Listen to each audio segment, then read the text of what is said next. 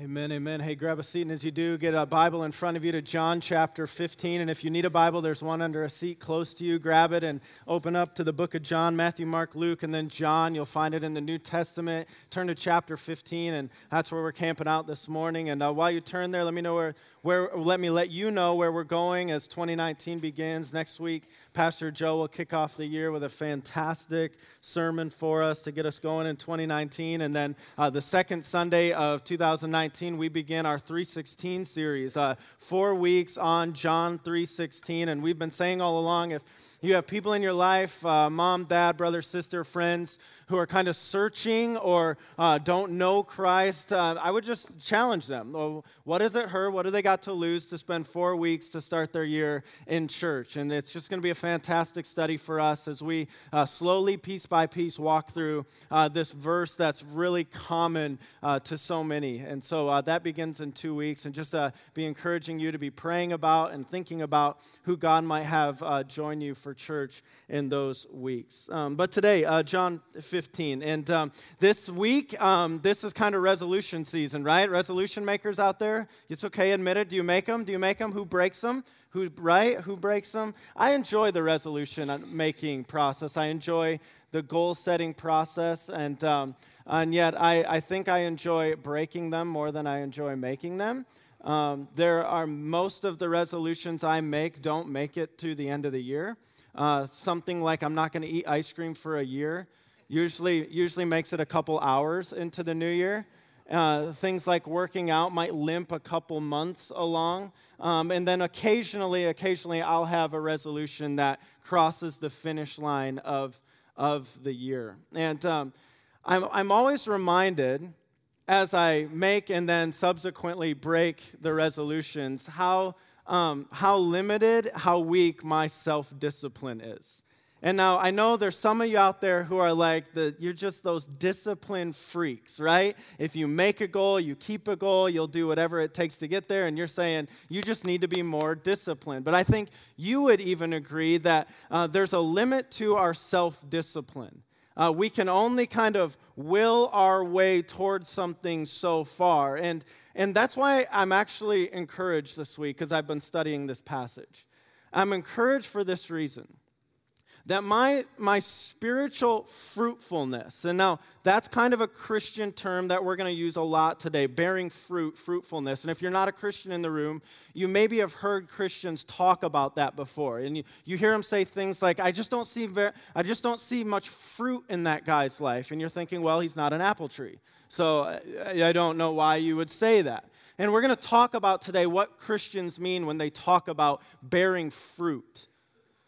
But as you and I both think about 2019, we want fruitful years. We do. We want to bear fruit for the kingdom. We want to bear fruit that has eternal significance. And I'm actually encouraged today, as we study this passage, that my fruitfulness for the Lord doesn't ultimately, I'm not saying at all, I'm not like self discipline has a place in this, but it doesn't ultimately rest on my power and self discipline to try to will my way towards bearing fruit. In fact, what we study today actually teaches us that if we're going to have a fruitful year in 2019, it actually is found by, here's the, the phrase, it's found by abiding in Christ. And now, we're going to teach on this. We're going to talk about it. This concept of abiding in Christ. If you have a different translation than the one I'm preaching from, it, your, yours might say remaining in Christ. Now, what in the world does it mean to abide or remain in Christ? Because I don't know about you, but if you've ever um, read this passage before, or if you've heard sermons on John 15 and abiding in Christ, I, there's something inside of me that always just wants more. Tell me, tell me how to abide. Give me the three easy steps to abiding. When I come across other passages of scripture like, let no unwholesome talk come out of your mouth, I'm like, got it, that's clear. I know what that's saying. When I come acro- across the concept of abiding in Christ, I'm always like reaching and grasping to go, I don't know if I completely understand what it means, what it looks like to abide in Jesus. And so today we're going to talk about what it means to abide. And as we study this passage, I think what we're going to find is what I'm calling today five outcomes, five outcomes for those who abide in Christ. Um, and I'm just going to kind of spoil the spoiler alert. I'm going to kind of give you some of these because I, I want some incentive for us to like really lean in wholeheartedly for the next 30 minutes for these five outcomes. If we want to bear fruit that will bring God glory this year, we need to know how to abide in Christ. If we want a thriving, powerful prayer life this year, we need to understand more today about what it means to abide in Christ. If we want power to obey the commands that Jesus has given us to obey, we have to understand what this passage teaches us today. If we want, and here's this one has just been filling my heart all week. If we want the joy of Jesus inside of us, we have to understand what it means to abide in Christ here this morning. And so these are the types of things that this passage is going to pull out for us. Um, but I just want to read all of it. Uh, we're John 15, 1 through 11. I want to read it all, and then I want to pray, and then we're going to pull these five outcomes from abiding in Christ here. So uh, read with me uh, John 15, verse 1. It says, I am the true vine, and my Father is the vine dresser. Every branch in me that does not bear fruit, he takes away. And every branch that does bear fruit, he prunes, that it may bear more fruit. Already you are clean because of the word that I have spoken to you. Abide in me, and I in you. As the branch cannot bear fruit by itself unless it abides in the vine, neither can you unless you abide in me. I am the vine, you are the branches. Whoever abides in me and I in him, he it is that bears much fruit, for apart from me you can do nothing. If anyone does not abide in me, he is thrown away like a branch and withers, and the branches are gathered, thrown into the fire, and burned. If you abide in me and my words abide in you, ask whatever you wish and it will be done for you. By this my Father is glorified, that you bear much fruit and so prove to be my disciples. As the Father has loved me, so have I loved you. Abide in my love. If you keep my commandments, you will abide in my love, just as I have kept my Father's commandments and abide in his love. These things I've spoken to you, that my joy may be in you, and that your joy may be full. Pray with me, and let's ask for God's help as we study this. Father, now come help us. Shine a whole lot of light on this passage for us. God, I pray. Um, that the words that come out of my mouth in these moments here would be uh, inspired by your spirit, they would be led by you, that it would be an unpacking of your word and what your word says. Lord, that I would uh, teach it correctly and not incorrectly, so that the meaning of it goes forth and hearts are molded and transformed, and your spirit comes and does a work inside of us that will uh, permeate and remain long after we leave this room. So, God, please speak to us through your word now in Jesus' name. Amen. Uh, five outcomes, and let me just give you the first one right off the bat here. If I abide in Christ, I'll see God glorifying fruit produced in my life. Look back at what it says in verse 1, and let me read these verses again. I am the true vine, my Father is the vine dresser. If every, uh, I am the true vine, my Father is the vine, vine dresser. Every branch in me that does not bear fruit, he takes away. Every branch that does bear fruit, he prunes that it, be, that it may bear more fruit. Already you are clean because of the word I've spoken to you. Abide in me. Here it is now. Abide in me, remain in me, rest in me, and I in you, as the branch cannot bear fruit by itself unless it abides in the vine. Neither can you unless you abide in me. I'm the vine, you're the branches. Whoever abides in me and I in him, he it is that bears much fruit. For apart from me, you can do, come on, you can do nothing. So, Jesus, uh, this concept of abiding, and if you're like me and if you can relate, you're a pragmatist and you want the three easy steps of, okay, here's what it means to abide. And Jesus, in order to explain this concept of, uh, of his followers abiding or remaining in him, he uses a visual, he uses a picture that would have been very common to his disciples. And it's this picture of a grapevine All over the countryside of Israel, even to this day, if you visit, you'll see vineyards. This is an old ancient vineyard. That tower off in the distance, that's the watchtower over the vineyard. Jesus uses vineyard illustrations often when he's teaching his followers because it was such a common concept. And very simply, he says, Okay, here's the deal, guys. I'm the vine. The Father is the vine dresser, and you're, all of his followers, we are branches. Now, he talks about what is to be true of a branch that is connected into the vine. The branch can only uh, stay alive, it only has life because of its connection, a connection to the vine. But a healthy branch that is getting life from the vine will bear, will bear fruit. So in a vineyard, grapes begin to hang off the branches of a grapevine. And these branches remain healthy and full of life simply by staying connected, remaining connected to the vine. So let's think about this. Jesus is telling us it's not complicated, it's very simple, and yet it's hard for us practically to understand. What does that always look like? He's telling us, we as his followers, how do we bear fruit? How do we have a fruitful 2019 and beyond? We simply abide, stay connected to the vine. His life flows into us, and fruit is produced out of us. That's how fruitful lives are born. How encouraging is that? That I don't have to self-discipline, like I don't have I don't have to figure out how I'm going to be fruitful in 2019.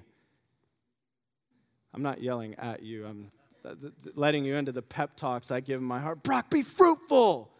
I can't fruitful myself. I can't bear fruit without Jesus. And you're thinking, now, no, hold on. Like, we have a role in this. Like, we can't, like, there is discipline, and the fruit of the Spirit are to lead to like self control, absolutely. But even Jesus gives me the self discipline and self control to bear the fruit. It's all Him. It's all just Brock, connect in, connect in, and stay connected in, and let His life flow into you, and fruit will be produced out of you. Thank you, Jesus. Now, um, I gotta, oh, oh, no, hold on, jump down to verse 8 with me, because this is really important. In the point you wrote down, it says, um, what's it say? What's that first point say? Uh, really, I don't have it in front of me, so I don't know. So, um, um I'll see God I'll see God glorifying fruit. Now jump down to verse 8. Where's that God glorifying piece come in? By this my Father is what's the word? By this my Father is glorified. The purpose of our life. If all you hear every single week you walk into the doors of harvest is you are up and alive and breathing and upright today to do one thing give God glory. Your life is a spotlight. Shine it on God and let His goodness and His awesomeness and His majesty just radiate. And how we do that, how God is glorified in our life, how we show Him so awesome and supremely good, is by bearing fruit that reveals that glory. By this, my Father is glorified, that you bear much fruit. And so prove to be my disciples. Fruit bearing gives God glory. God's glory is the purpose of our life. And we can't do it unless we're connected into the life source, Jesus, the vine. Now, in 2019, it's like, okay, I just got to abide in Christ. I got to abide. And the, the life of Jesus is going to flow into me. When the life of Jesus flows into me through abiding, fruit's going to be produced out of me. That fruit is going to bring God glory, and nothing hard or painful will happen next year, right? It's going to be awesome. Don't miss what it says in verse 2. Every branch in me that does not bear fruit, he takes away. And every branch that does bear fruit, he what? He prunes. God prunes. I'm not, I'm not, a, uh, I'm not a gardener. I'm not an arborist. Did I get that right? Tree surgeon? Is that what, is that what they're called? Really, I, I, Googled it. It says an arborist is a tree surgeon. It's great. Um, but I do know that pruning involves cutting, right? Cutting is painful. And it tells us here that if we will live fruitful lives for the glory of God through abiding in Christ, the Father, the master gardener, will prune us. He will snip and he will cut and he will shape and he will mold. He will prune. But don't miss this. There's a purpose to the pruning. Every branch that does bear fruit, he prunes that it, that it may what? that it, be, it may bear more fruit. How does this work? Here's an unpruned grapevine here. That's what it looks if you just let a grapevine go if you don't prune it, what happens is all of the vines that aren't producing fruit, they just begin to choke out all of the fruitfulness of the plant until no fruit is being born. This is why God the Father, master pruner, he prunes us so that we will be more fruitful. So, so all of the unhealthy branches in our life don't just take over and choke out all the fruit. Now, what is what is the application just from this first point for us? My first question of application just coming out of this is this Are you bearing fruit? Are you bearing fruit? What kind of fruit are you bearing? Trust me, I've been asking myself the question all week as I sat under this text Brock, what kind of fruit are you bearing? Brock, look at your fruit. And here's why this is an important question for us. And I know I talk about this concept a lot, but I'm so passionate about this. The south side of Indianapolis is a very churched culture. We know how to look church, talk church, smell church. We know how to, church has a smell, by the way. Um, we know how to look the Jesus part, but I don't want us to miss what we read in verse 8. By this my Father is glorified, that you bear much fruit. And so, don't miss the end of that verse. And so what? And so, what's it say? You'd read it back to me. And so, prove to be my disciples. One of the gifts from God is for us to examine our fruit and then ask ourselves hard questions to go Does my fruit reveal that I have a relational connection into the vine? And I'm not saying that we're, we're trying to check off the list of perfection. Not going to happen. We all get that.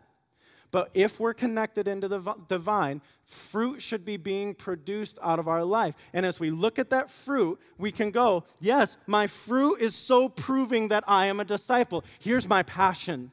And I, I, I, get it. I'm one of the church kids. I grew up in an area just like the south side of Indianapolis. My, my passion is when we ask people, How do you know that you're a follower of Jesus Christ? Often the answer is, I prayed the sinner's prayer. I raised my hand. I walked an aisle. Yeah, yeah, yeah, yeah. That's good. That's good. That might very well be when your relationship with Jesus began, when justification was raw in your heart and you began walking with Jesus. But I don't think that's the satisfactory answer for how you know that you're a follower of Jesus. Okay, I'm confused. Are you saying that I wasn't saved when I prayed the sinner's prayer? No, I'm saying you very well probably were. But my passion is for the many people who prayed the sinner's prayer at 12 and have borne no fruit that would show that they're connected into Jesus at all since then, but believe that they are in Christ because of a prayer they prayed that hasn't borne any fruit in their life. That is not salvation. It's not. Trust me, I, I can relate to you. It was my story. Prayer as a young boy, true salvation at 19, fruit beginning to be born in my life. Not perfection, but fruit. I just want us to wrestle with that question Are you bearing fruit? And so proving to be Christ's disciple. Now, for those of you, sometimes when I raise things like this in a sermon, like those of you sitting out there who are like the most spirit filled people I know, who are bearing fruit for the kingdom in amazing ways, you're like, oh my goodness, am I saved? Is he talking about me? Chill. If right now, like maybe you're freaking out, like I just haven't done enough, that's not gospel. That's not the gospel. Chill. I'm talking about those who made a profession at one point, but if you're honest with yourself, you're like, that profession, like, there's been no life change since then. Let the conviction of the Holy Spirit just begin to work and work and work so that surrender truly happens here this morning. Are you bearing fruit? Second question, under, we're still on, we're still on point one here, but we'll get to point two. Are you, believer, resting and trusting completely in the vine.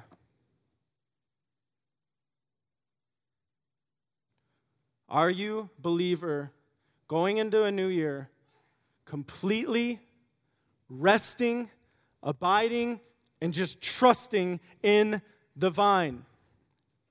I've known I was preaching this passage for a couple weeks, so I've been staring at trees and plants and it just dawned on me the other day as I'm staring at a tree. My life's really exciting. Um, I'm go. I went. That branch is doing nothing to keep itself alive. It's doing nothing. Well, you know, it's, it's holding into the vine. The vine is holding it. It's doing nothing. And it was like this most freeing moment for me as I'm staring at a tree, like, the branch is doing nothing. The vine is doing everything. It's giving the life, it's holding the branch, and thank you, Jesus, my vine. I can just rest in you and remain in you, and your life will flow into me. Are you, are you resting and trusting in the vine, believer? As a branch just connected in there. Third question of application under point one are you prepared in 2019 for pruning? Are you prepared for pruning? Um, it is likely to come. And here's what I want us to remember in light of what verse 2 says The Father prunes for the purpose of more fruit being born to say it like this when those seasons come, say to yourself, This pruning may be painful, but it's not without purpose. This pruning may be painful, but it's not without purpose. When 2019 brings a season of pruning, it may be painful, but it's not without purpose. This is why when we come across passages in the Bible that say, uh, Consider it pure joy, my brothers, when you face trials of many kinds. You go, How do we consider trials joy? We consider trials joy because we know the Father, the master pruner, will use the trial to produce more Christ like character inside of me. Joy.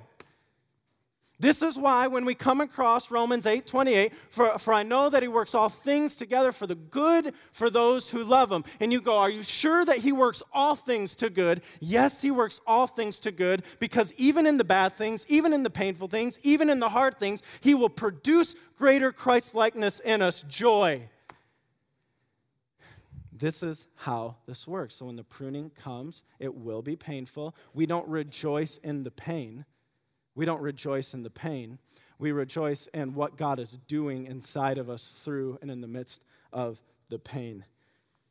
So, very clearly, I think we see that first outcome of, of abiding is God glorifying fruit being produced in our life, but it's not, that's not all. That's not all. Secondly, if I abide in Christ, I'll see answered prayer in my life. How can I say that? How can I say that? Look with me at verse 7. If you abide in me, and my words abide in you, Ask whatever you wish, and it will be done for you. This isn't, we're reading right now in uh, Jesus' teaching in what's often called the final discourse. Um, this isn't the first time he has said this in the final discourse. If you go up with your eyes or flip back a page, uh, I think it's John 14, verse 13. He says, Whatever you ask in my name, this I will do, that the Father may be glorified in the Son. If you ask me anything in my name, I will do it. Anyone else ever kind of struggled with this verse a little bit? I, I haven't. I know some people who have, but I, I've struggled with this verse. I'm reading a book right now, an inner city ministry in LA. A 13, 14 year old girl in the projects runs back up to her Bible club leaders and she's crying. She says, It's not true. It's not true. She's angry, she's crying, and they're like, well, they're trying to, what do you mean it's not true? What are you saying? It's not true. She had recently come to Christ. She was growing. She's reading the Bible for herself. She comes across these statements and she begins praying immediately in Jesus' powerful name do not let my parents get divorced. Do not let my parent, in the power of the name of Jesus, I'm claiming that. Don't let them get divorced. Divorce. And here she runs, crying, weeping, angry, going, It's not true. What do we do with this? Because I think we can all relate to the 13 year old girl in the projects of LA. We've called on God.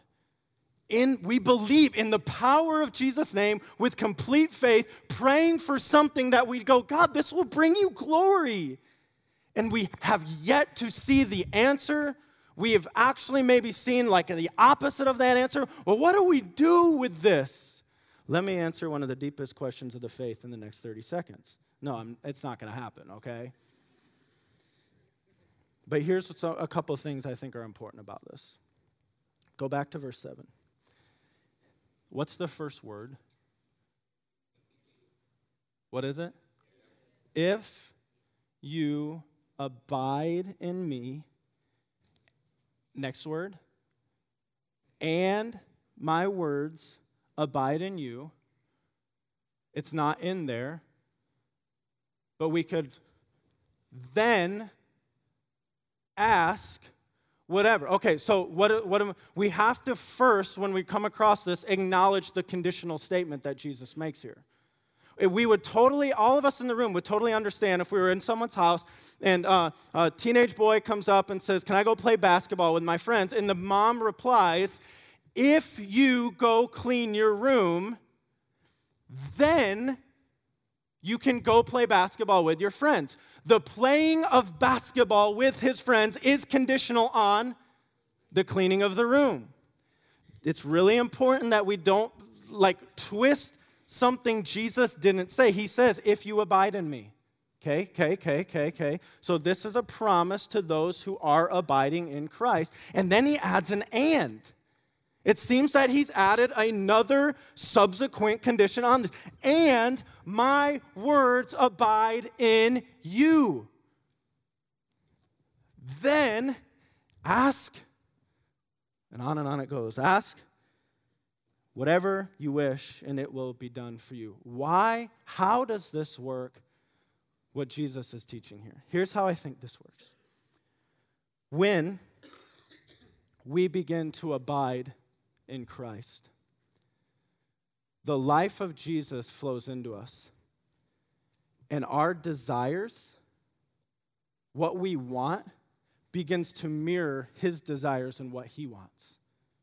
And then, as we grow in Christ, and it says His words are abiding in us, we are filling and meditating and memorizing the Word of God. Our, our desires and what we want begins to align more with what God, what God wants. And we begin hearing ourselves say, Lord, Lord, I'm going to ask you for this, but Lord, I trust you completely. Whatever you want to do according to your will that will bring you glory, that's what I want. And we really believe it because we're growing in the Lord. His word is abiding in us. We're wanting the same things God wants. And then God is beginning to answer prayer according to His will for His glory and His purpose. And we've come under and, and submitted ourselves and are aligned to that in a deepest way we have ever been. What I'm saying is, when we're abiding in Christ, when His words are abiding in us, we begin to pray the very same things that are on God's heart.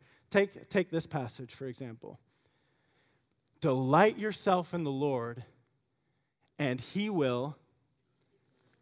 That's not this like contractual, okay, all right, here's the deal. If you delight yourself in me, then I'll give you whatever you want. That's not, that's not this contractual, like, I'll do this for you, God, if you give me all the things I want here. No, what that verse is saying Delight yourself in the Lord. To delight means take great pleasure in the Lord. When you take great pleasure in the Lord, He will give you the desires of your heart because your, the desires of your heart will be completely in line with the desires of His heart are. He will give Himself the, desires, the, the, the delights of His heart for His glory. Amen. What about the girl in the projects who's praying in the name of Jesus? For a God glorifying outcome. And it seems to go the other way.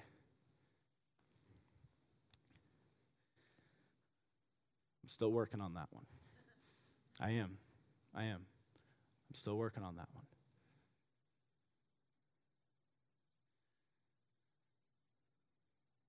But I trust the Lord and His goodness to be working something in all of that for the good of His people and for his glory that I don't yet see yet in that story.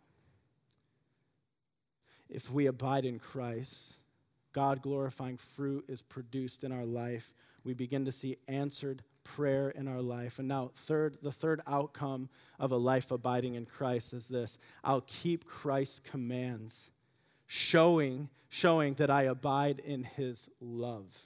Now, where does that come from? Uh, look at what it says back to the end of verse 8, or beginning of verse 8. By this my Father is glorified, that you bear much fruit, and so prove to be my disciples. As the Father has loved me, so have I loved you. Abide in my love. If you, look at, here's, here's another, that big if word. If you keep my commandments, you will abide in my love just as I have kept my Father's commandments and abide in his love. Now, we got to make sure we get this the right way and not get it backwards. What do I mean? When we see Jesus say, If you keep my commandments, you will abide in my love. What he's not saying is, in order to get my love, you must keep my commandments. Instead, what he's saying here, the keeping of my commandments are the proof that you have abided in my love. The keeping of the commands, the obedience flows out of the abiding in Jesus, the receiving Him in relationship as Lord, Him giving us life, giving us the desire to keep His commandments. Now, Think about what this says here. If you keep my commandments, you will abide in my love, just as I've kept my Father's commandments and abide in his love. Abiding in Christ gives us the power to keep the commands that Jesus has called us to. Think about the hope we have for victory over sin when we think about that. Think about the hope that that just gave us for victory over habitual sin. Like there's just some of us in the room that there's been sin patterns in our life that are going on months, that are going on years. For some of us in the room, there's sin patterns ingrained, deeply ingrained sin patterns that are going on on decades. Um, 2019 is the years those break in the power of Jesus' name. No more. How do we just, you're like, trust me, I've tried to just will it, break, stop. Yeah, that didn't work. How does abiding in the love of Christ allow us the power to keep the commands of Christ? Here's how when you abide in the love of Jesus, you begin to see him for how good and awesome and glorious he is. You begin to get a glimpse of him. You see, you feel his life pulsating inside of you, and you see him for how good he is. This is the hope for victory over sin. Listen, there's only so much that can happen with victory over sin when we make it all about stop, Brock. Don't do that, Brock. Don't do that, Brock. It becomes a self fulfilling prophecy. Brock did it again. Yes, guardrails are needed. Defensive measures are needed, but that's like three tenths of the equation. You know what the other seven tenths of the equation is? Go see how awesome and glorious Jesus is. Stare on him, abide in him, rest in him, remain in him. See him for how good he is. When we see him for how good he is, and when we're savoring him, when we're abiding in him, we'll go, I want him and I want what he wants. And we'll look at all of this stuff that we used to desire and we'll say, nasty, gross. I don't want any of it. Give me him. He's better. That's the victory that comes through the abiding. We abide in him, we see him for how good he is. And it makes us just disgusted with stuff that we used to just revel in.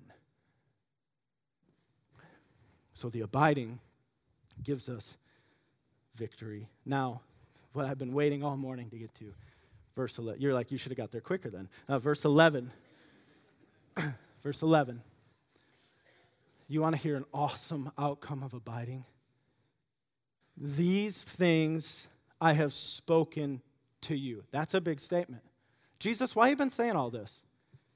These things I have spoken to you, that my joy may be in you. Come on. This, I think, is the greatest need of the church of our generation the legitimate, authentic, genuine joy of Jesus deeply enrooted in the heart of believers. That when unbelievers interact with us, they're just like, I saw a guy at Starbucks yesterday. Oh, I hope he's not here. Uh, do I tell the story? Yes, I do. Um, like the biggest coffee diva I've ever seen. He went back to the counter like four times. Really? Really? I'm like, we get so angry over coffee. We get so angry over lattes. We get so angry over, like, I'm driving my car down the road and they're following me too closely. We are so easily angry people.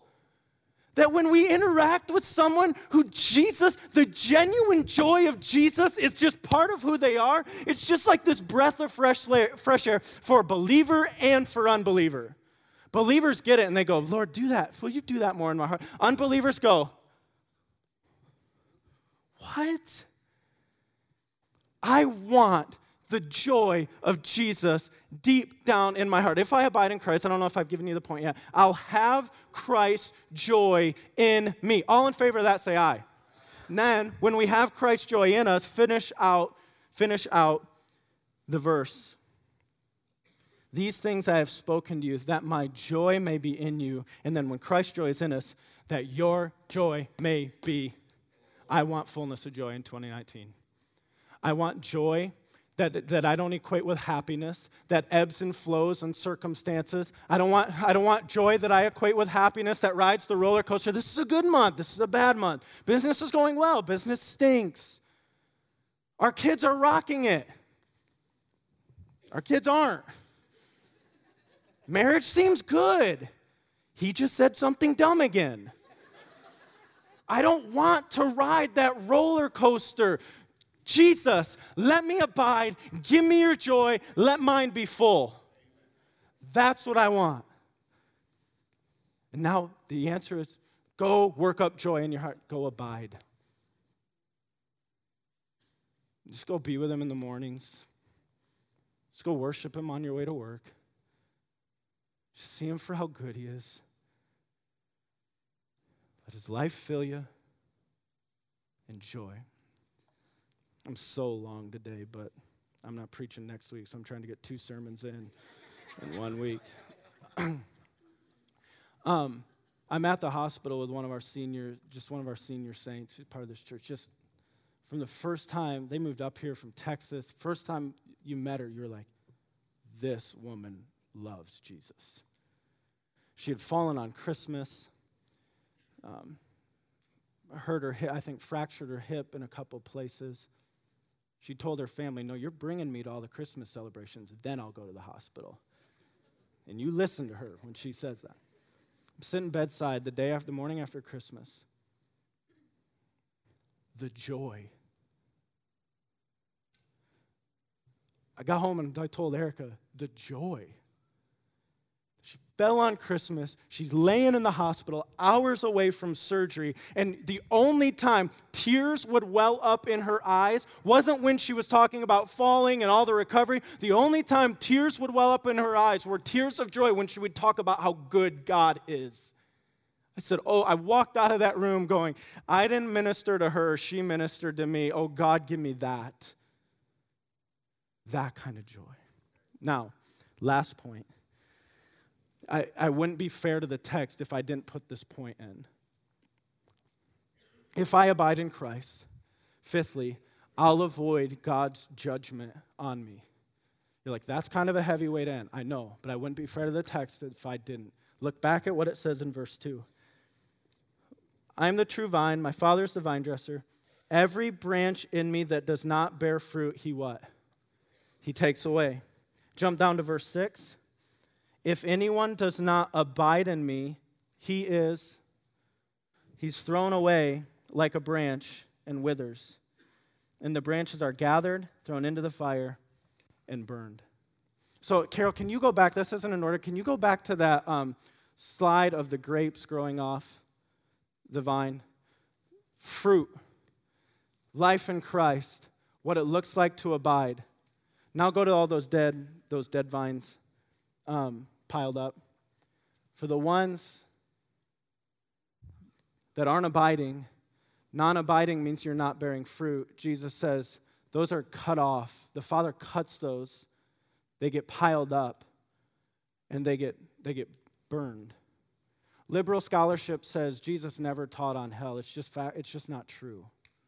It's just not true. You're like, but I thought he was just like always taught on love. He always did teach on love. Thus, he had to teach about the truth and the reality of hell and the wrath of God and the judgment of God. I love you. If you're here and you don't know Jesus Christ, the wrath of God is on you. Like, that's so judgmental. How dare you say that to me? I speak from someone who the wrath of God was on pre the salvation of Jesus Christ in my life. You're sitting in a room full of people who aren't judging you because the wrath of God is on you. They were there. But it doesn't have to be like that anymore. All Jesus has been teaching here is an invitation and a calling of you come abide, come abide, come have the life of Jesus dwelling inside of you. And when you come and when you in faith invite Jesus in as the Lord of your life, and God tells you that that happens the moment you call on Him in faith, God has offered you something by His grace. It's a gift none of us deserve, and we respond to that gift by faith. We say, Jesus, come. I want to abide. I want to know you in relationship. Come, save me. And he does. And the wrath of God is removed off you. Like, How can you do that? How can just like that? Because he already poured his wrath out on his son, on the person teaching this right here. The wrath of God was poured out on him on our behalf. Though he was without sin, he became sin who knew no sin that we might become the righteousness of God. Have you called on Jesus for salvation yet? And why not right here this morning? Why not today? come up here right after. Let's talk. You call on Jesus, and you experience the abiding, fruit producing power of prayer giving, power to obey the commands of God, abiding life in Jesus Christ. Amen? So, I got to be done. Um, I know what you're thinking, because I think it every time I read this passage and every time I hear a sermon on it. But you didn't give me the three steps to how to abide. You're like, I, all I know is like I'm supposed to abide. How do I do that? I fear that if I close the sermon with, and now three easy steps to the abiding life in Christ, it would be like, guys, it'd be like your anniversary's coming up Thursday, and I gave you the playbook for, like, okay, bring her roses, check. Then read her this note, check. And you would just go through the mechanical, the mechanical aspects. That's not a relationship. Well, it's a relationship, but it's not a relationship any of us want, right? relationship with Jesus Christ, not some like formulaic, now, do, go, now go do these three, four things and, in order to abide. Um, here's what I will leave us with today. It's going to be kind of odd. Let me give you the statement, and then let me give us a call for what to do with our week. Abiding in Christ will produce God glorifying fruit through me and the joy of Jesus in me. I want that. I want that for next year and every year after that. So, what do we do this week? How do we grow in this? Um, take your sermon notes, get John 15 open in your lap, go stare at a tree. Really. like, I don't get it. For some reason, Jesus picked plants, vines, to teach a concept that he knew our minds would have a really hard time trying to get concrete in our head. So he said, uh, it's, it's like a grapevine. You see the vine, you see how the branches come out, and then the branches bear fruit. I'm the vine, I give you the life. Your life, my life going through you, it allows you to produce fruit. Uh, go stare at a tree. Just go, just go stand under it and stare at it and study at it and go, those branches aren't doing anything. And this spring, leaves are going to come off those. And if it's fruit, fruit's going to be produced all of. And just let the Holy Spirit, with the Word of God in front of you, with the same picture that Jesus gave to his disciples, right there staring at you, let the Spirit of God begin to instruct your life on what it means for you to abide in Christ. Stand under it, stare at it, and study at it. Study it so long that your neighbor walks out his door and says, Bill, Everything okay? You've been, been, you know, you've been staring at that tree a while.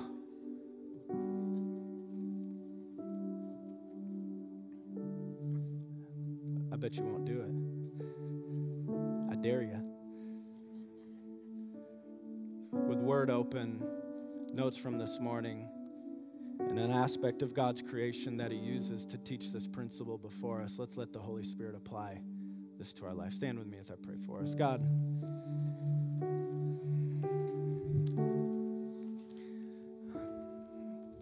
teach us how to abide. I confess to you, Lord, I'm such a like pragmatist at heart that when I run into your commands that are just really clear, don't talk like this, do this, do this, do this, I'm like, got it, got it, got it. But then, Lord, when I come into a concept of just abiding, I just confess, I, I don't know how to abide. if there's one thing I've learned this week studying this, I don't know how to abide. Lord, teach us how to abide. Because abiding in you is your life flowing through us, fruit producing out of us, prayer being answered, power to obey your commands, your joy. God, we want your joy deep down inside of us. Teach us how to abide. We trust your Holy Spirit now to apply this passage to our heart. And we pray this all in Jesus' name.